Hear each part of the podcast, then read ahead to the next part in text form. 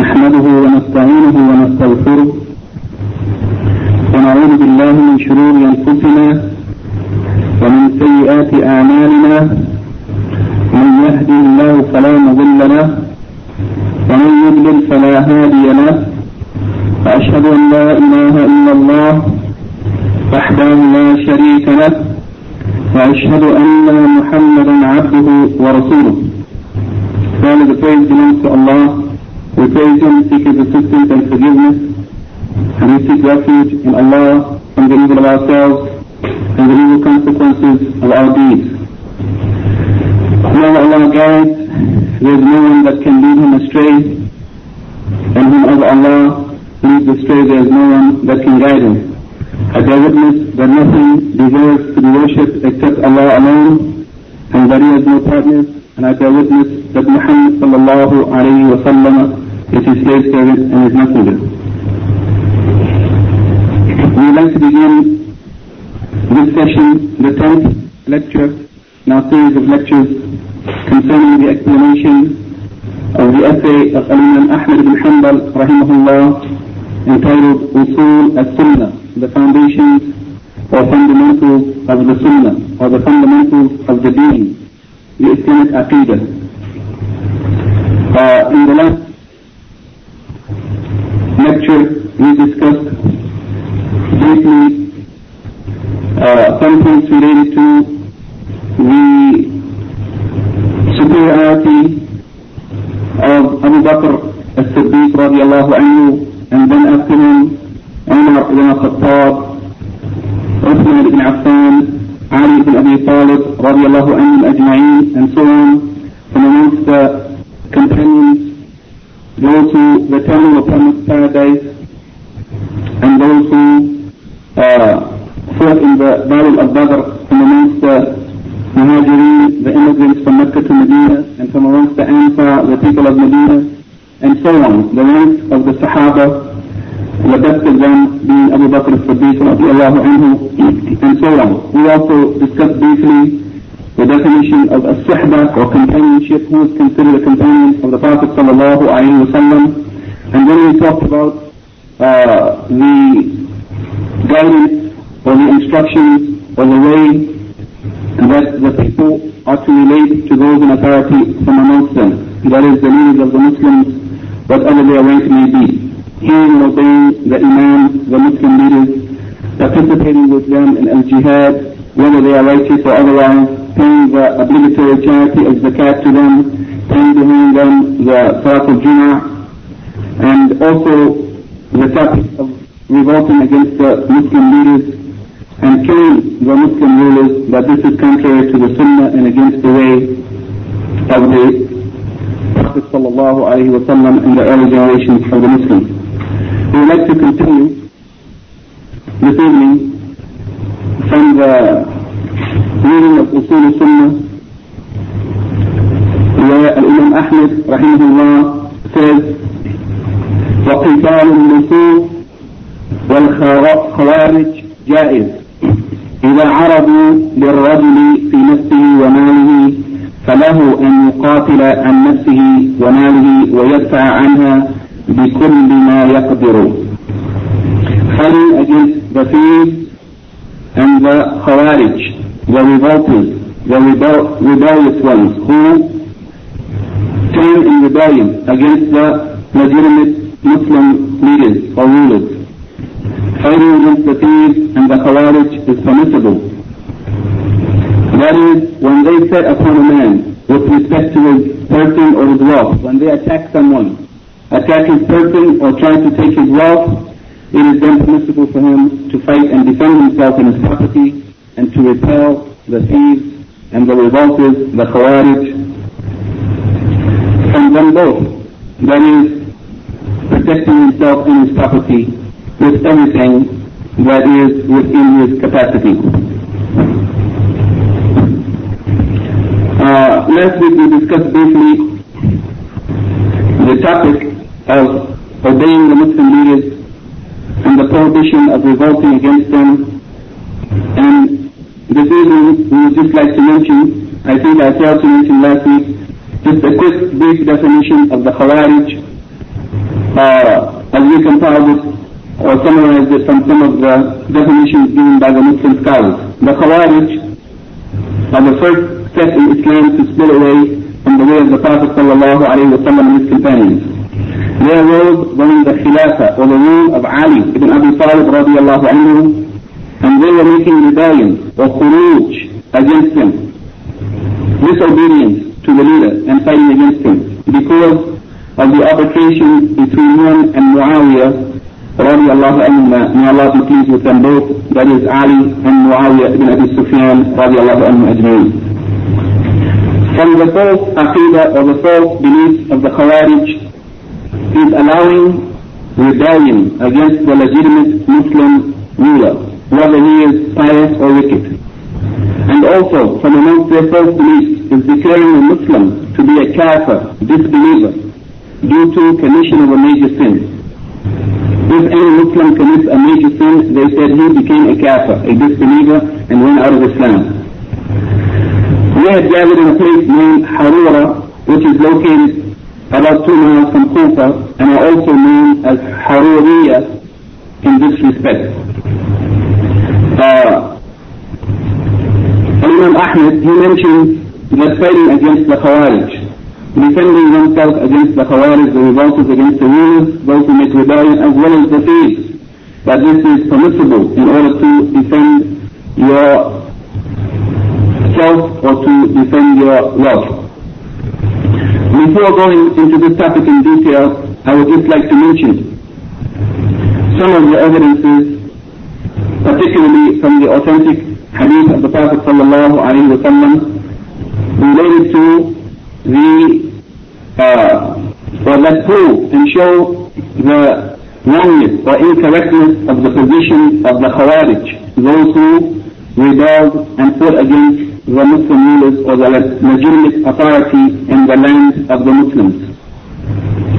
There are so many hadiths in Al-Bukhari and Muslim and other books of the books of sin that show clearly the guidance and the instruction of the Prophet in this manner.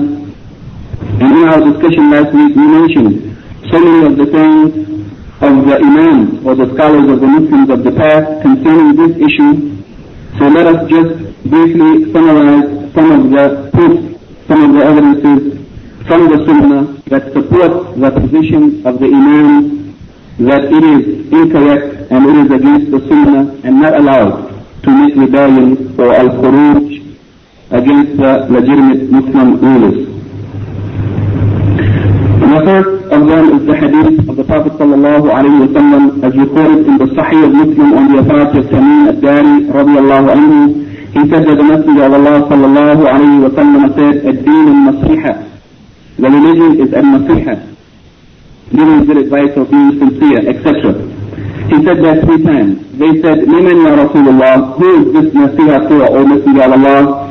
He sallallahu alayhi wa sallam said, Lillahi wa li kitabihi wa li rasulihi wa li a'immati al-muslimina wa amatihim. That this in Nasiha, or being sincere and giving advice, is to Allah, sincerity to Allah, and being sincere in following the guidance of the Book of Allah and the Messenger of Allah sallallahu alayhi wa sallam, the Quran and Sunnah, and also giving advice to the leaders of the Muslims, giving nasiha and being sincere and right to them as well as to the general population of the Muslims. Al-Allama al-Shaykh Abdurrahman ibn Sa'adi rahimahullah in explaining this hadith mentions that as for the nasiha or being sincere and giving advice to the leaders of the Muslims and that means those who have any responsibility or authority over the Muslims, from the Sultan, as Sultan al-Azam, that is the main Muslim ruler, the leader of all the Muslims, to the Amir or the leader of any group of Muslims, to the Qadi, the judge in the court, and it also includes all of those who have any kind of responsibility over the Muslims, whether that responsibility is small or great. So he says, since these people's responsibility and their obligation is so great, more than others, that is the main Muslim ruler, the Khalifa, or the Amir of the country, or the Qadi, or so on, anyone who has any responsibility of the Muslims, since their responsibility is greater than the others, then it is obligatory to give them a nasiha, to advise them and to be sincere and right to them, according to their position. And this is in light of, or in consideration and acknowledgement of their imam, their position as imam, and their position as being uh, one of those who have been given authority or responsibility over the affairs of the Muslims. So it is obli- obligatory to obey them in the best ways, and it is forbidden to make khuruj or rebellion against them. And it is also expected to advise the common people or those under their authority to obey them and to stick to those things that our leaders have commanded us with as long as that which they commanded us with is not in contradiction or in conflict with that which Allah and His Messenger has commanded us with. And also we should make every effort uh, to advise them, making clear to them those things that may have passed by them, that they didn't notice or didn't understand or didn't see. We should advise them about those things, especially those things that they are in need of being brought to their attention in order to fulfill the needs of the people under their authority. Everyone should do this, should fulfill this obligation according to his condition or his status in the society or his relation to that person in authority, whether the ruler or otherwise. Also, we are expected as part of the nasiha, the nasiha to أئمة المسلمين according to the hadith of the Prophet sallallahu alaihi wasallam, our nasiha for the imam, imams of the Muslimin is also that we should supplicate for them that Allah would make, would collect them and would grant them success in doing good. Because if they are collected and they are, uh, their condition is improved, then this would also be good for the people under their authority or those people who are under their leadership. And also we should avoid accusing them, cursing them, speaking badly against them or spreading their faults or their shortcomings.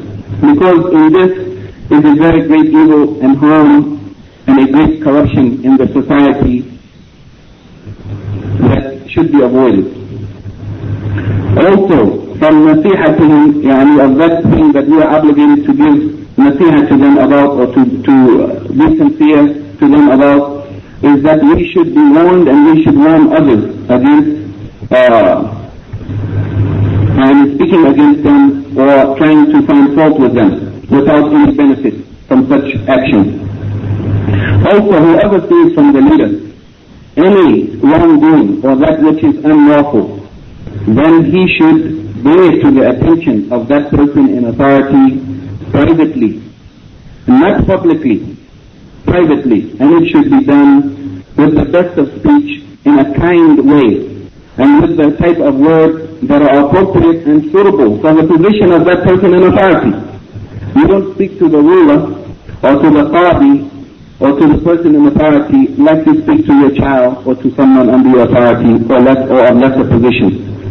And the purpose of this, bringing it to their attention privately and speaking to them in the best type of way, in the best manner and with easy and soft words, is so that the objective of advising them can be fulfilled. Because we don't want to run the person away, but we want to advise them in a way that the advice would be acceptable to them and perhaps they would correct themselves. This is what is hoped for, and this is the right of every individual that we should advise every Muslim, whether he is a ruler or not, but for the rulers, they have no right that we should advise them and advise them in this way.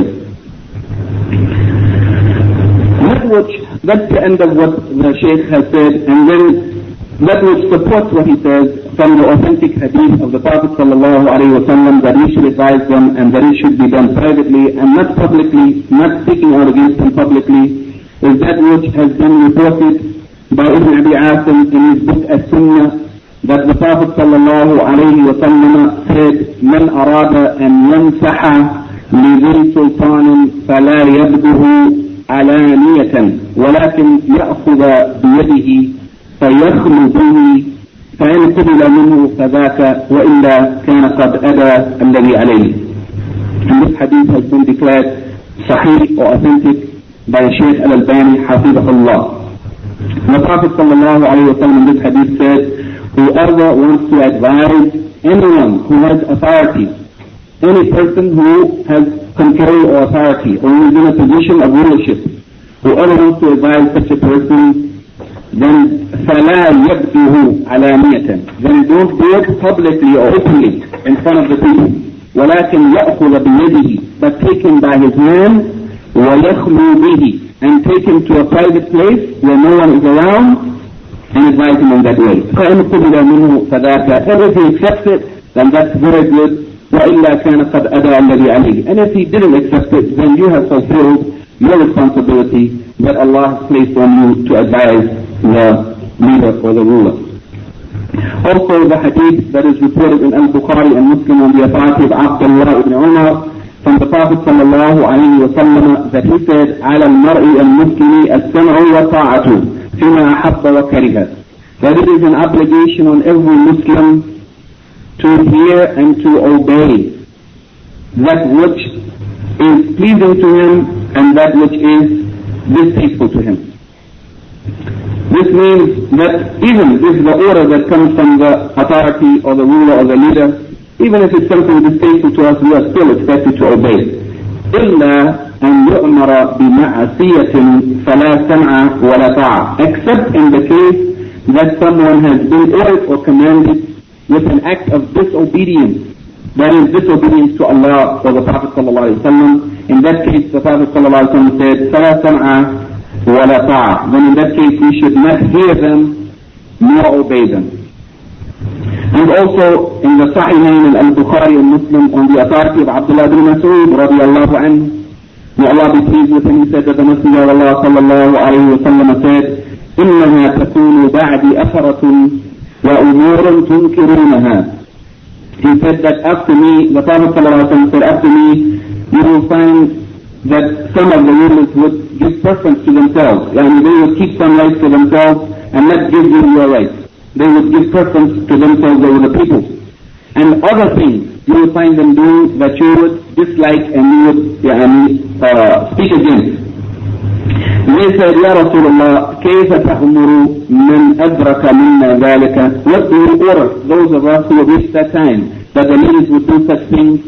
The Prophet sallallahu alayhi wa sallam said, تؤدون الحق الذي عليكم وتسألون الله الذي لكم.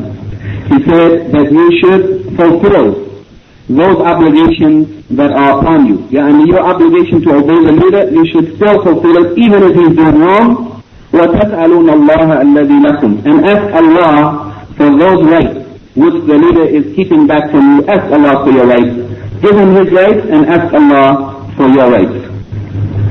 And also in the Sahih of Muslim in the authority of Wa'al ibn Hujr radiallahu anhu, he said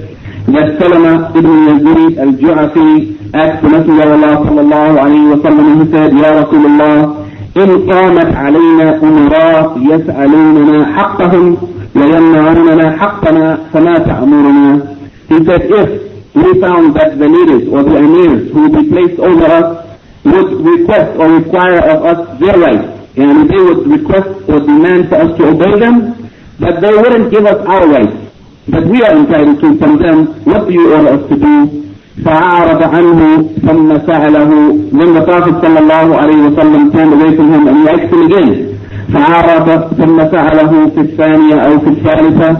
When he turned away again and the person asked him a second time or a third time فجذبه الأشعث ابن قيس then الأشعث ابن قيس told him يعني to stop him from keep asking the Prophet صلى الله عليه وسلم such a question. Considered perhaps that he was annoying the Prophet ﷺ. فقال رسول الله صلى الله عليه وسلم the Messenger of Allah صلى الله عليه وسلم him finally and he said اسمعوا وأطيعوا فإنما عليهم ما حملوا وعليكم ما حملتم He said in such a case that you find the leaders doing such things uh, that they are asking for their rights, but they are not giving their rights.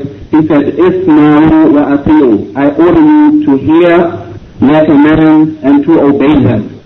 فإنما عليهم ما حملوا because they will be called to account for that the responsibility that is upon them. as rulers, they will be questioned by Allah, did they fulfill their rights or their obligations upon them? وَعَلَيْكُمْ مَا حُمِّلْتُمْ And you will be called to account for that responsibility which is given to you. Each one will be accountable. They will fulfill the obligations upon him.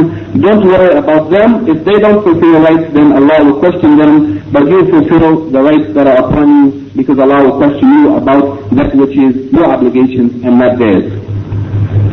And Ibn Abi al-Izz al-Hanafi, rahimahullah, in his explanation of the uh, Al-Aqidah al-Tahawiyah, one of the great books of Islamic Aqidah. Concerning this issue, he said, we do not agree that we can make rebellion against the leaders or those who are given authority over the Muslims, even if they are oppressors or wrongdoers.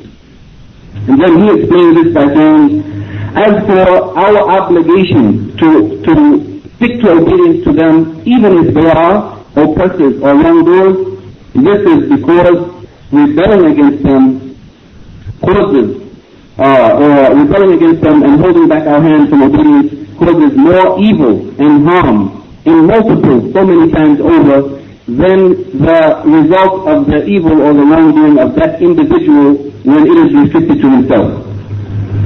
Not only that, not only that rebelling against him will cause even more evil than the wrongdoing that they are doing, but in being patient and sticking to the obligations that are upon us as Allah has ordered us to obey those in authority from amongst us, in being patient in their oppression or in their wrongdoing or in their evil, it is a means of takfir al-sayyi'at wa muda'afat al-ujur.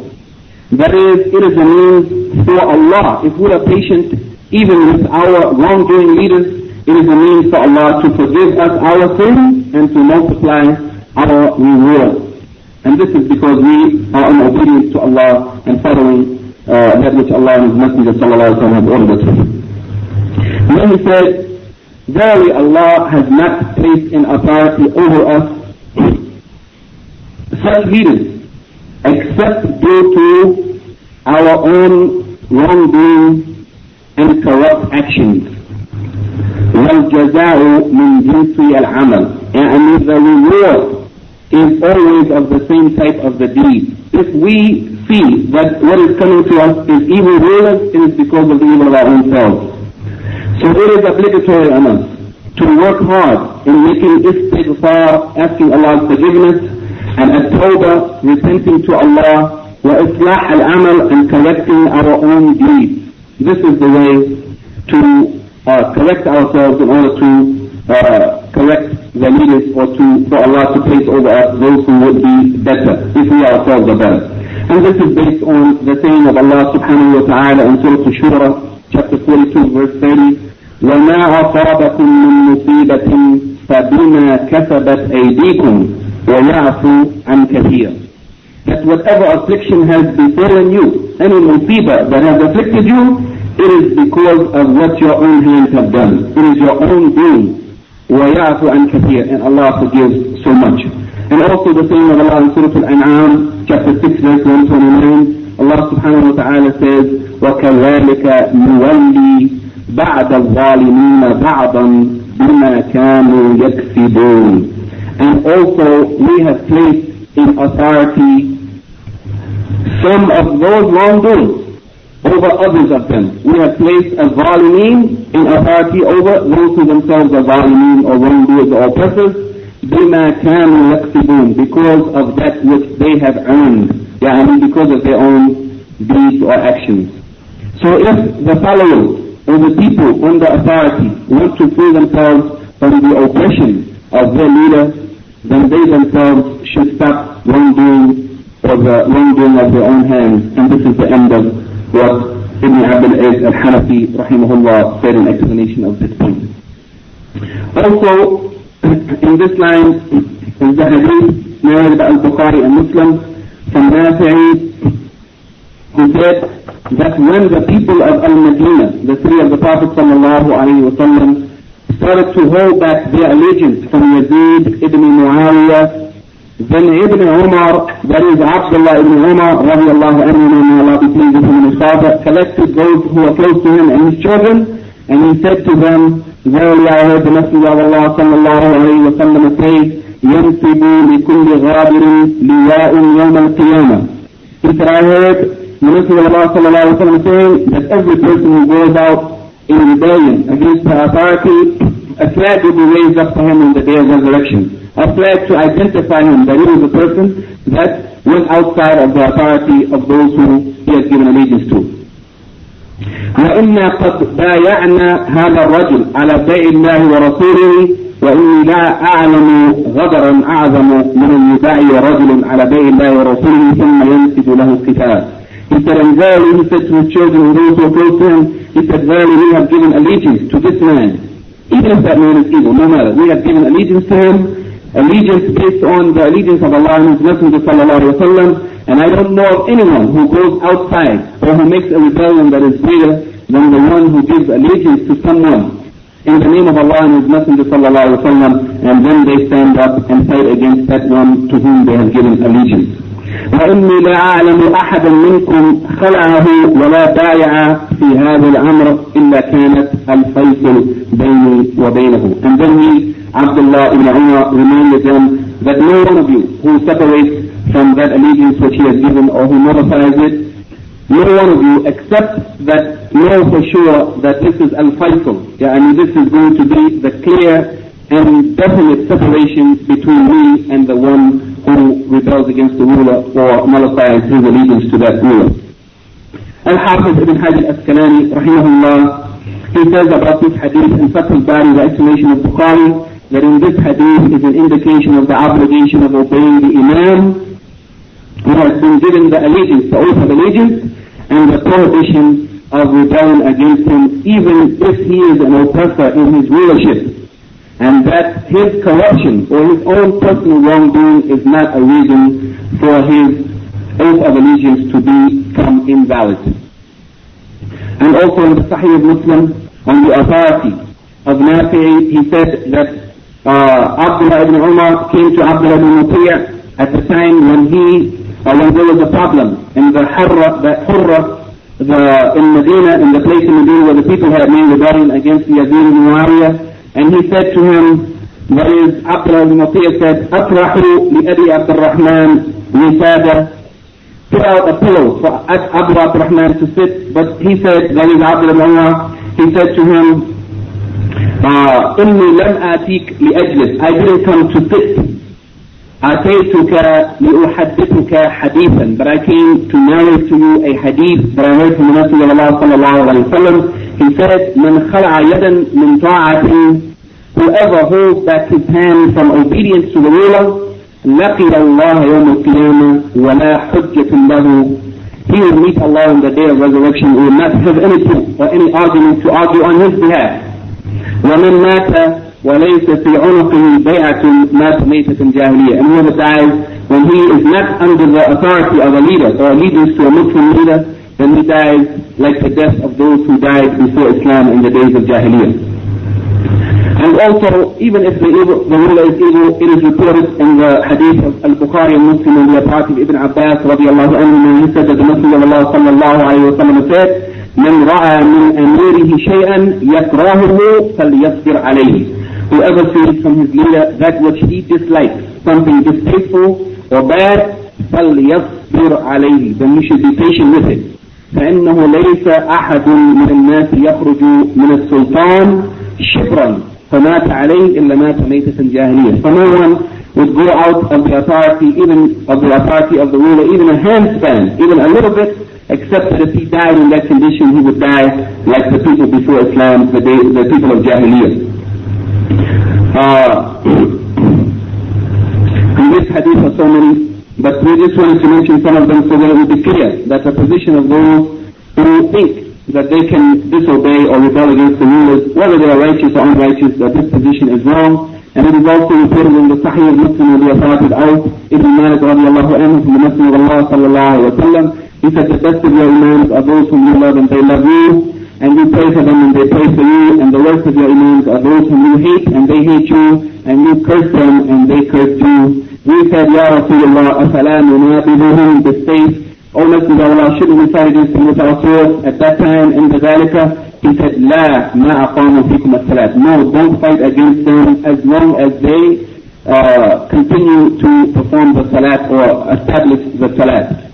And he said that again, and then he said, ألا من ولي عليه وال فرآه يأتي شيئا من معصية الله فليكره ما يأتي من معصية الله ولا ينزعن يدا من طاعته.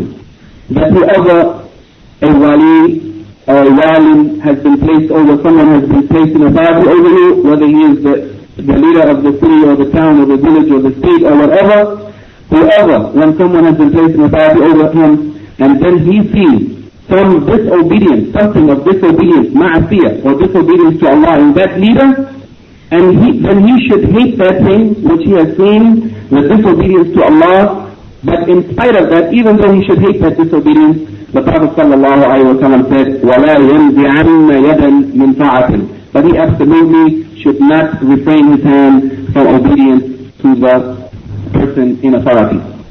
And finally, three hadiths concerning the rulers. The responsibility of the rulers themselves, not only are the followers or the people under authority responsible uh, to Allah to be in obedience, but the rulers are also responsible for that authority which has been given to them, and it is a very a severe and serious responsibility as reported by Abdullah ibn Umar in the Sahih of Muslim رضي الله عنه يعني عبد الله بن عمر said that the Messenger of Allah صلى الله عليه وسلم said إن المقسطين عند الله على منابر من نور عن يمين الرحمن كلتا يديه يمين الذين يعدلون في حكمهم وأهليهم وما ولوا يعني ذلك المقسطين those who are just in front of Allah will be on will be on mimbars or stands of light on the right of Ar-Rahman, on the right side of Allah Ar-Rahman. And both of his hands are right hands, and then the Prophet ﷺ said, those who are just and right in their ruling and to their family and whatever authority has been given to them. And also, in the Sahih of Muslim on the authority of Aisha radiallahu anha, may Allah be pleased with her, that she heard the Messenger of Allah sallallahu alayhi wa sallam say, this dua, Allahumma min waliya min amri ummati shay'an fashaqta alayhim fashquq alayhi. O Allah, whoever has been given any authority in any affair over the people of my ummah, and he is harsh to them, then O Allah, be harsh to him.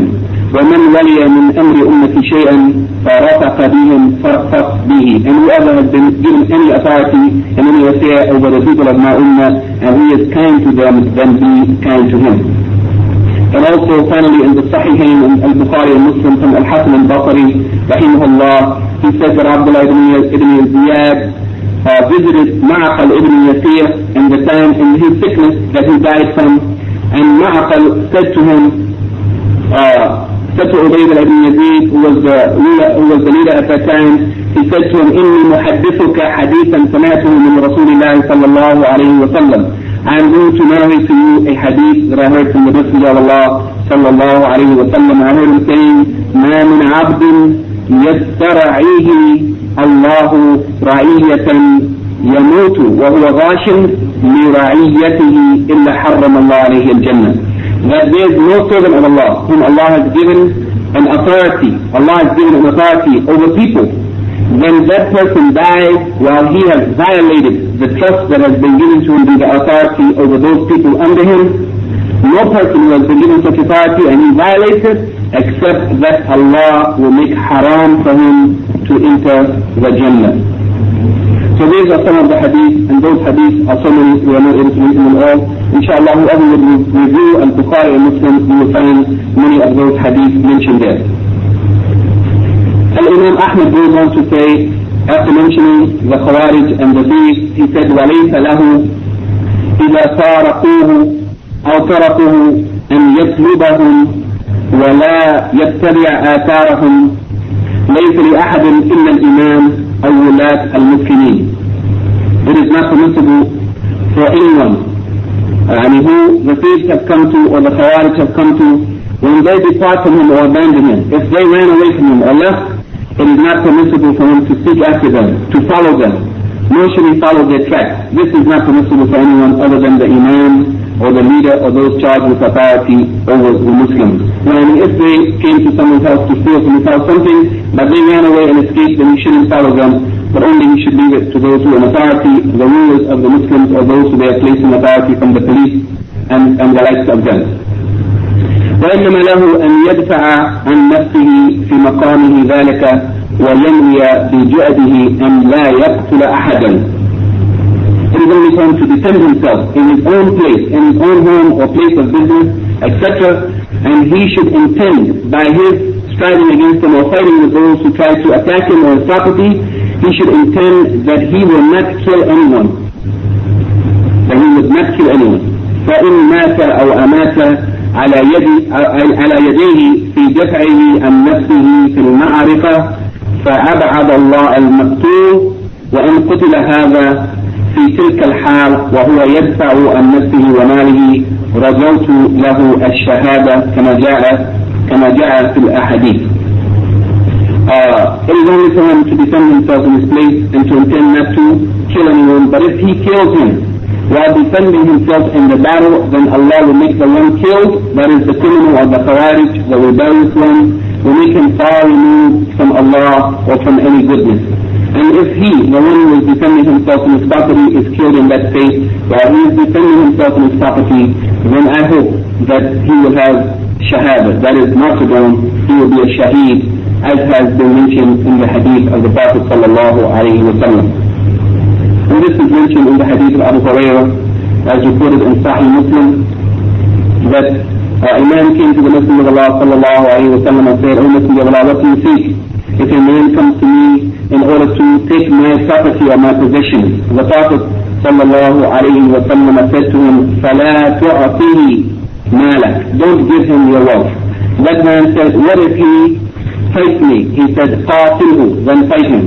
He said, what about if he kills me? He said, فَأَنْتَ شَهِيد Then you will be a martyr For defending yourself or defending your property. He said, what if I kill him? He said, هُوَ فِي النَّارِ Then he would be in the hellfire. Also, Imam Ahmed goes on to say, وجميع الآثار في هذا إنما أمر بقتاله ولم يأمر بقتله ولا اتباعه ولا يجهز عليه إن سرع أو كان جريحا. All of the narrations or reports of the hadith in this regard have ordered the fighting of him but did not order killing him, killing the thief or the rebellious one, nor pursuing him, nor finishing him off if he fell to the ground or became wounded. وإن أخذه أسيرا فليس له أن يقتله ولا يقيم عليه الحد ولكن يرفع أمره إلى من ولاه الله فيحكم فيه.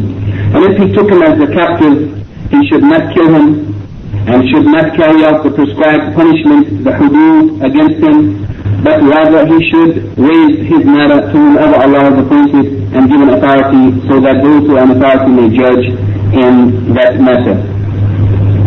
Also it is reported in the hadith uh, concerning those who fight to defend themselves or their property. It is reported uh, sallallahu alayhi wa sallam in a hadith reported by Abi Bakr رضي الله عنه من قتل دون ماله فهو شهيد whoever is killed while defending his wealth then he is a shaheed, a martyr ومن قتل دون دمه and whoever is killed protecting his life فهو شهيد then he is a martyr ومن قتل دون دينه فهو شهيد and whoever is killed defending his religion then he is a martyr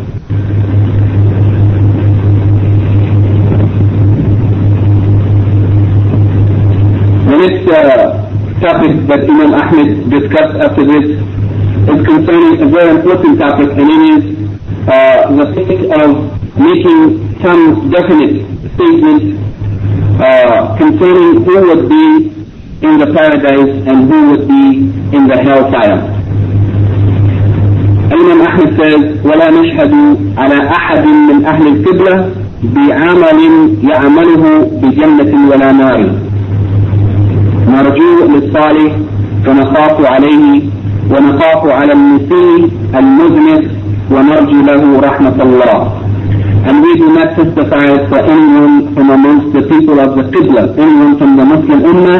We do not testify or affirm on account of any action that he has done or any deed that he has done. We do not say then as a result of that good deed or such good deeds that he is in paradise or such bad deeds due to them we say that he is in the hellfire. We have hope for the righteous one and we fear for him. We hope that he would be in paradise and we fear that Allah may punish him for other deeds that he has done and we fear for the evil one and the sinful person and we hope in the mercy of Allah for him, for the evil person who does evil deeds openly and publicly and to such an extent that he appears to be of the people of hellfire. We fear for him because of his evil or his sinful deeds, but we don't give up hope for him. We still hope for him for the mercy of Allah if he is of those who testify to the oneness of Allah and to the prophethood of Muhammad sallallahu alayhi wa sallam, therefore being from amongst the uh, Muslims.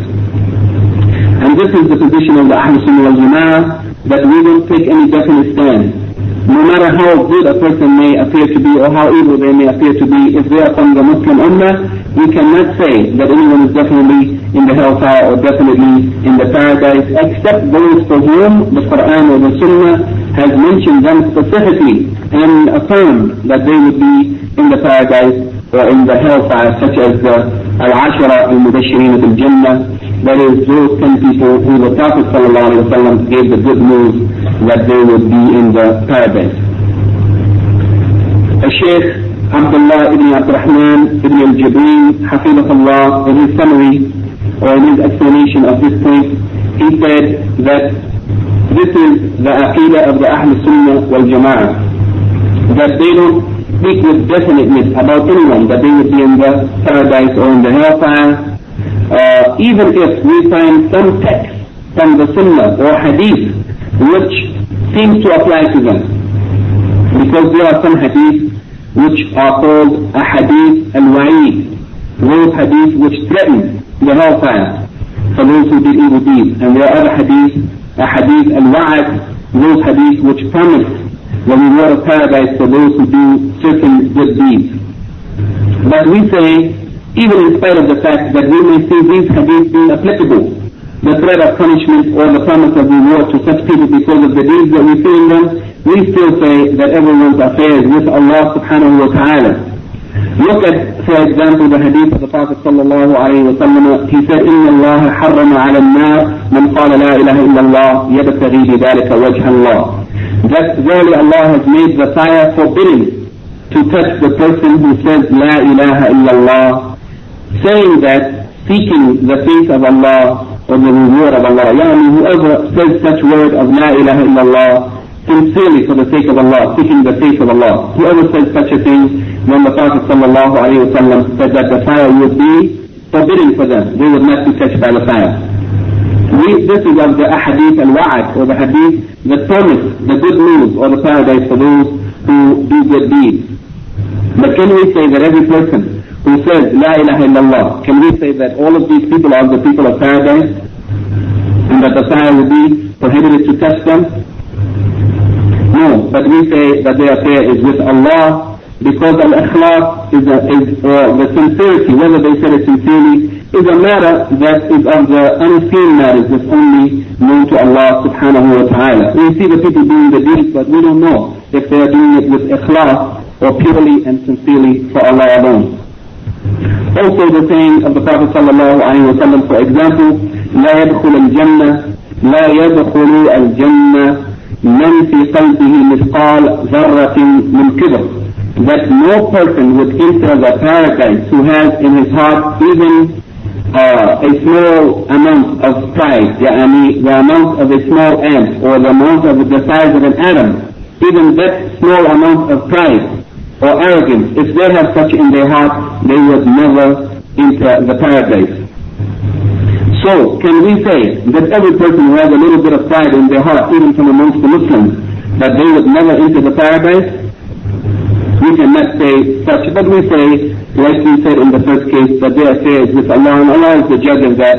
Uh, because what is in the heart is not known to us. So we cannot say with definiteness that anyone will be in the paradise or anyone would be in the fire. but we say that those people who do bad deeds, they are the sinners, about whom certain hadith has been narrated. There are no threat of punishment for them, uh, but their affairs with Allah, if He wills, He will punish them, and if He wills, He might forgive them. Allah can forgive whomever He wills.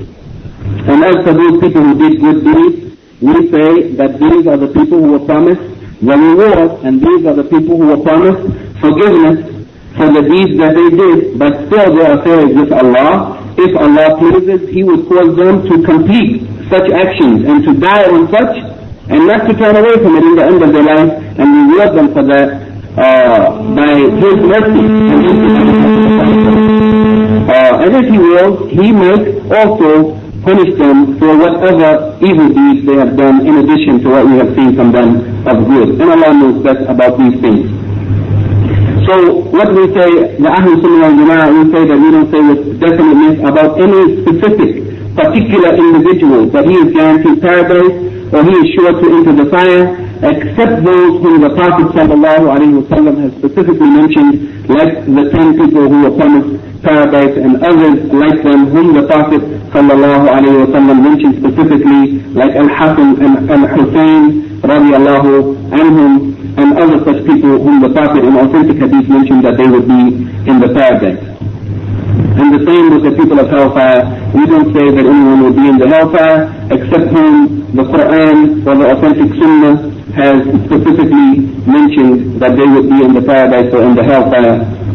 And from amongst those people uh, who, uh, who we can say that they would be in the hellfire is as mentioned in the Quran, uh, specifically Abu Lahab, that is Abdul Uzza ibn would be in the fire.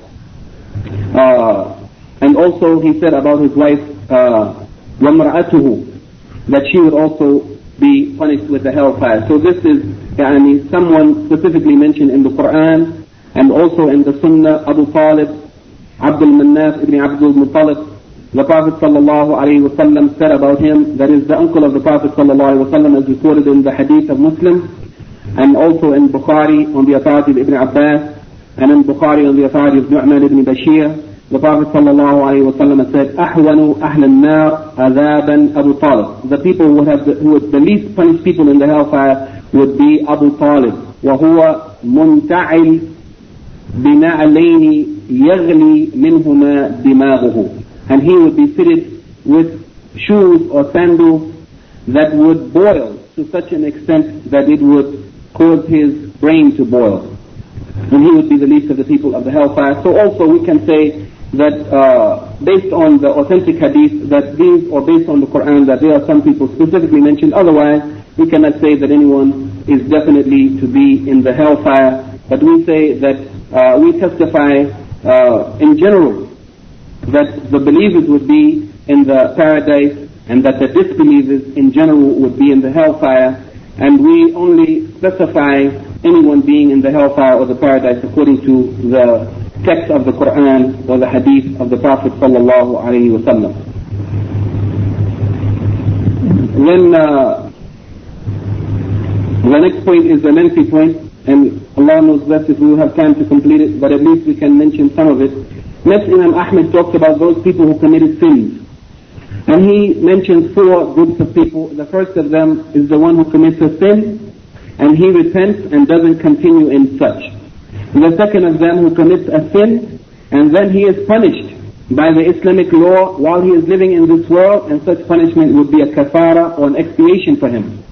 The third of them is the one who commits sins and he continues in his sins and does not repent from it and that person, his condition is tahta mashiyatillah that is, he, it will be according to Allah's will. If Allah, Allah wills, He will punish him for his evil deeds that he didn't repent from. Or if Allah wills, He may forgive him and, and Allah forgives whomever He pleases except shirk, associating or dying, worshipping something other than Allah. The fourth of them is the kafir who commits sin and his biggest sin is kufr, then Allah would not forgive him, but Allah would punish him. These are the four groups that Imam Ahmed mentions here. And he says, the text of, the, of his essay is, وَمَنْ لَقِيَ اللَّهِ بِذَنْبٍ يَجِبُ لَهُ بِهِ النَّارِ تائبا غير مصير عليه فإن الله يتوب عليه ويقبل التوبة عن عباده ويعفو عن السيئات. Whoever meets Allah with a sin which would necessitate the fire for him, but he has repented and he has not returned or went back to committing that sin again or being insistent upon continuing in it, then Allah will turn to him in forgiveness and Allah accepts repentance from his servants and forgives evil actions. And this is based on the ayah of Quran, the saying of Allah subhanahu wa ta'ala in Surah Shura, chapter 42, verse 25, وهو الذي يقبل التوبة عن عباده ويعفو عن السيئات and he that is Allah is the one who accepts repentance from his servants and he forgives sins. The second of them uh, وَمَنْ لَقِيَهُ that is, and the, the second is the one who committed a sin but he was punished for it by the Islamic law. وَمَنْ لَقِيَهُ وَقَدْ عُقِيمَ عَلَيْهِ حد ذلك الذنب في الدنيا فهو كفارته كما جاء في الخبر أو كما جاء في الخبر أو كما جاء خبر عن رسول الله صلى الله عليه وسلم And whoever meets him, whoever meets Allah in the next life on the day of resurrection, after having had the prescribed punishment meted out to him for that particular sin in this world, then that would be an expiation as occurs in the narration of the Messenger of Allah sallallahu alayhi wa sallam. And this is based on the hadith of Ubadah uh, radiallahu anhu. The Messenger of Allah sallallahu alayhi wa sallam, while he was with a small group from amongst his companions, they were surrounding him. He said, pledge allegiance to me with the following. That you do not associate anything with Allah. Don't make shirk. And that you do not steal. And that you do not commit zina, fornication or adultery, illegal sexual relations. And that you do not kill your children. Yani kill them uh, unjustly or, or wrongly because of fear of poverty or so on. And that you do not slander, having conspired it amongst yourselves. And do not disobey in something that is good and just. Don't disobey those in authority from amongst you in the good and that which is right. Whoever dies amongst you, having avoided all of that, then his reward is with Allah. And whoever falls into any of these things and is punished in the world, then it would be an expiation for him. Here the Prophet ﷺ made it clear that whoever committed such a sin, but he was punished in this world, then it would be an expiation for him. And whoever falls into any of these things and then Allah shields him, his affair is with Allah. If he wills, he will pardon him, and if he wills, he will punish him. So we pledge allegiance to him upon such. Uh, so this is also a very important point that whoever is punished in this life, and some of the scholars said whoever is punished while admitting their wrong and uh, feeling remorse for it, and repenting and asking Allah for forgiveness from it, then if they were punished in this life, then it would be an expiation and they would not be called to account for it again in the next life. And this hadith is a refutation of the Khawarij, who declare Muslims to be disbelievers merely on account of committing a sin, a major sin. Any part of the false belief of the Khawarij is that any Muslim who commits a major sin, then he became a disbeliever. But here in this hadith, the Prophet ﷺ makes it very clear that whoever committed a sin, major or minor, if they were punished in this world, it would be an expiation for him. And even if they were not punished, then perhaps still Allah may pardon them if He wills or He may punish them. But they do not become a disbeliever by such. This hadith is also a refutation against the Mu'tazila, and who say that the one who commits major sins will certainly receive punishment if he dies without repenting. When in fact the Prophet ﷺ said that if he repents, then Allah accepts repentance. And Allah said in the Quran that whoever repents, Allah accepts repentance.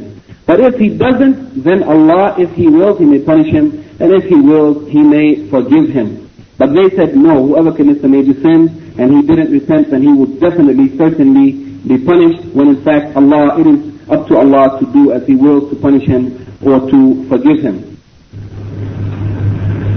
And then uh, he says, the third case or the third person of those people who committed sins, وَمَنْ لَقِيَهُ مُصِرًّا غَيْرَ تَائِبٍ من الذنوب التي قد استوجب بها العقوبة فأمره إلى الله إن شاء عذبه وإن شاء غفر له.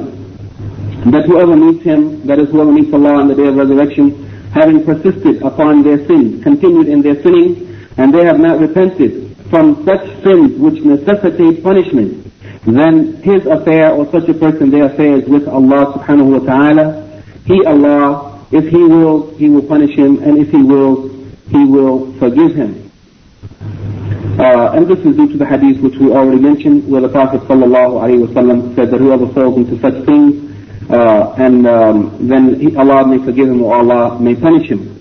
There is a small group of the scholars who said that whoever repents, uh, that this includes only those people, um, that the punishment in this world only includes those people who repented, as I mentioned, uh, no, that it includes those who repent and those who don't repent. But uh, the majority of the scholars, their opinion is that uh, whoever was punished for any deed in this world, that it is uh, that it is an expiation for them if they actually admitted their wrongdoing and felt remorse about it and repented to Allah and asked for His forgiveness. And then uh, finally, the last case is the case of the person who dies as a kafir, وَمَنْ لَقِيَهُ كافرا أو من كافر عذبه ولم ولم يغفر له. And Imam said that whoever meets Allah as a disbeliever, not having believed in Allah or worshipped Him in this world, then Allah will punish him and Allah will not forgive him.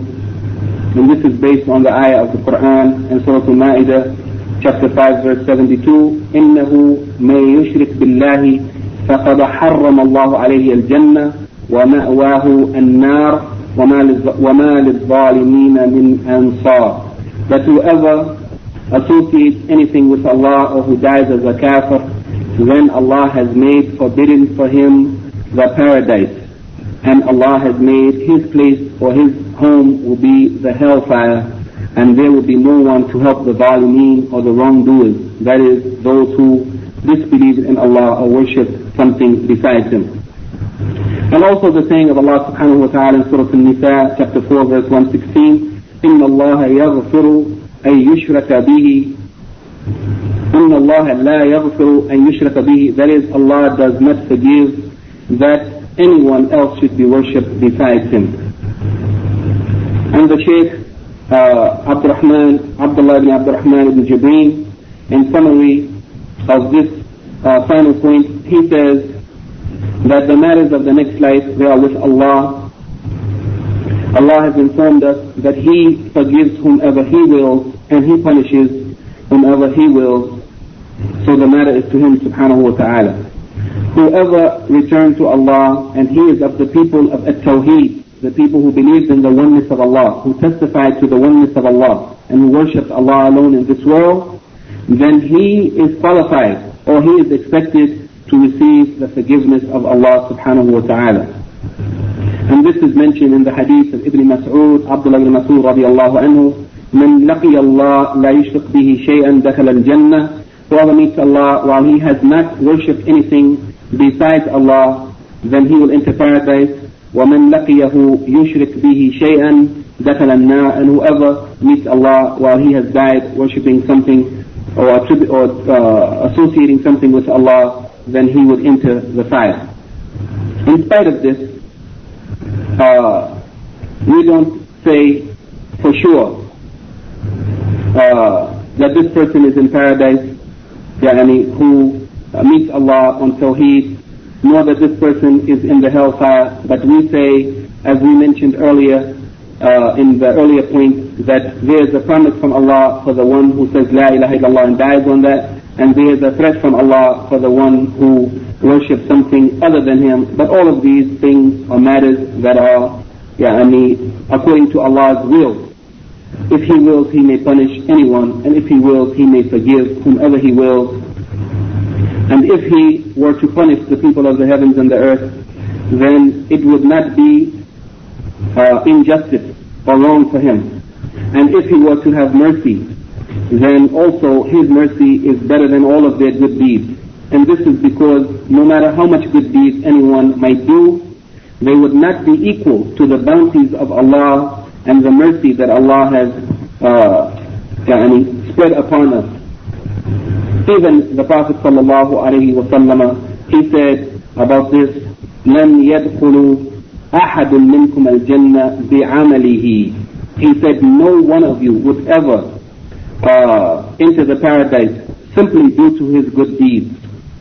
قالوا ولا أنت يا رسول الله They said, not even you, O Messenger of Allah? He said, وَلَا أَنَا Not even me. إِلَّا أن يتغمدني الله برحمة منه وفضل except that Allah would cover me with His mercy and His bounty.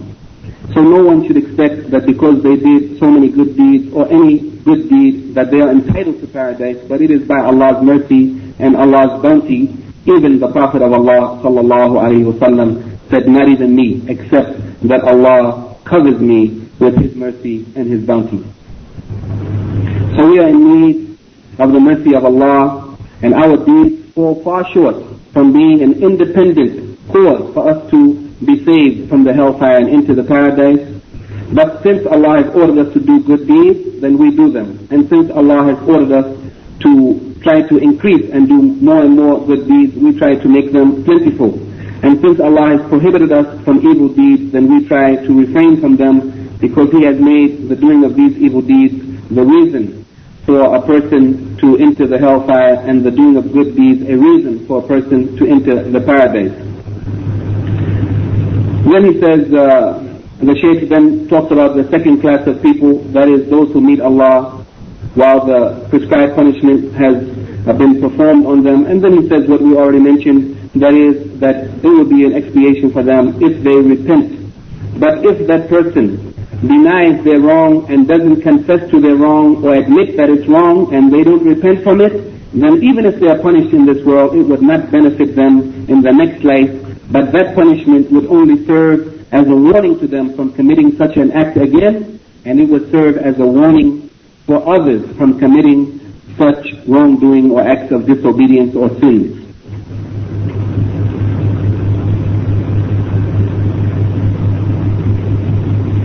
So, in summary, the Shaykh, he uh, only mentions these two classes, that is, those who uh, Allah may forgive because they are of the people of Tawheed, and he mentions those who the prescribed punishment has been uh, performed against, and he says that those who are the people of Tawheed, that they could be forgiven because of their believing in Allah alone. If Allah wills, He may forgive them or He may punish them for some of their evil deeds.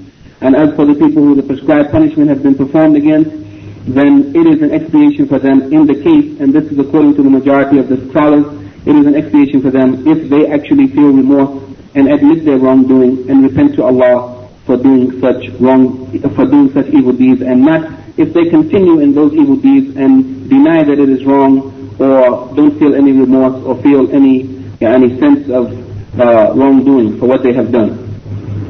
This is the end of what the Shaykh says about this. Uh, there's no time to go on to the next point, inshallah, in the following session, um, which we are now, we are left with two remaining uh, lectures. In the following session, inshallah, we will begin with uh, stoning, the ruling uh, related to stoning, those who uh, should be stoned for the, uh, the one who committed adultery while they have been married.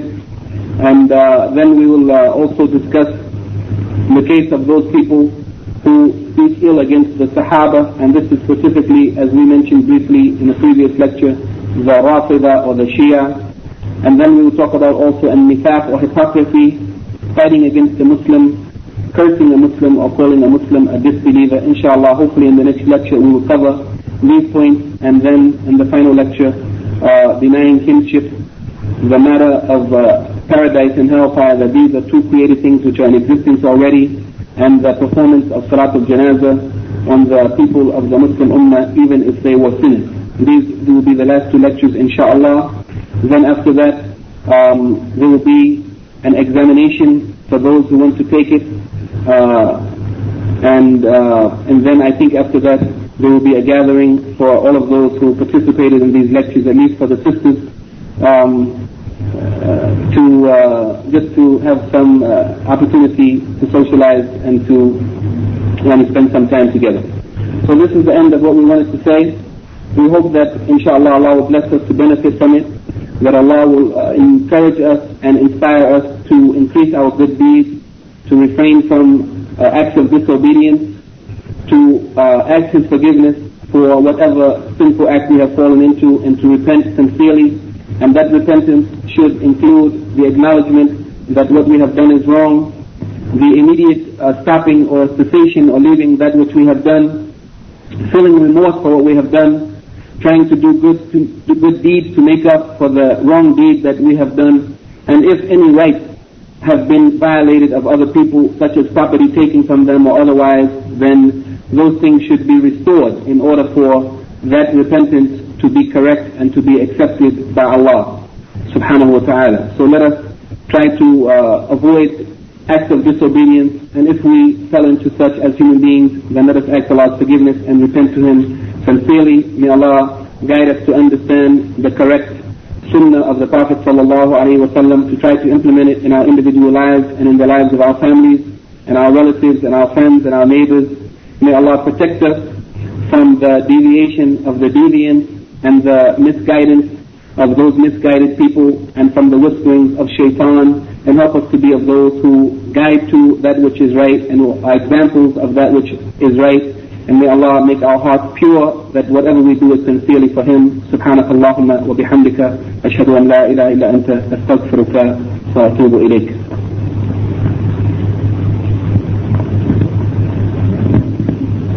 If there are any questions or comments or corrections, we have about five minutes before the Salah.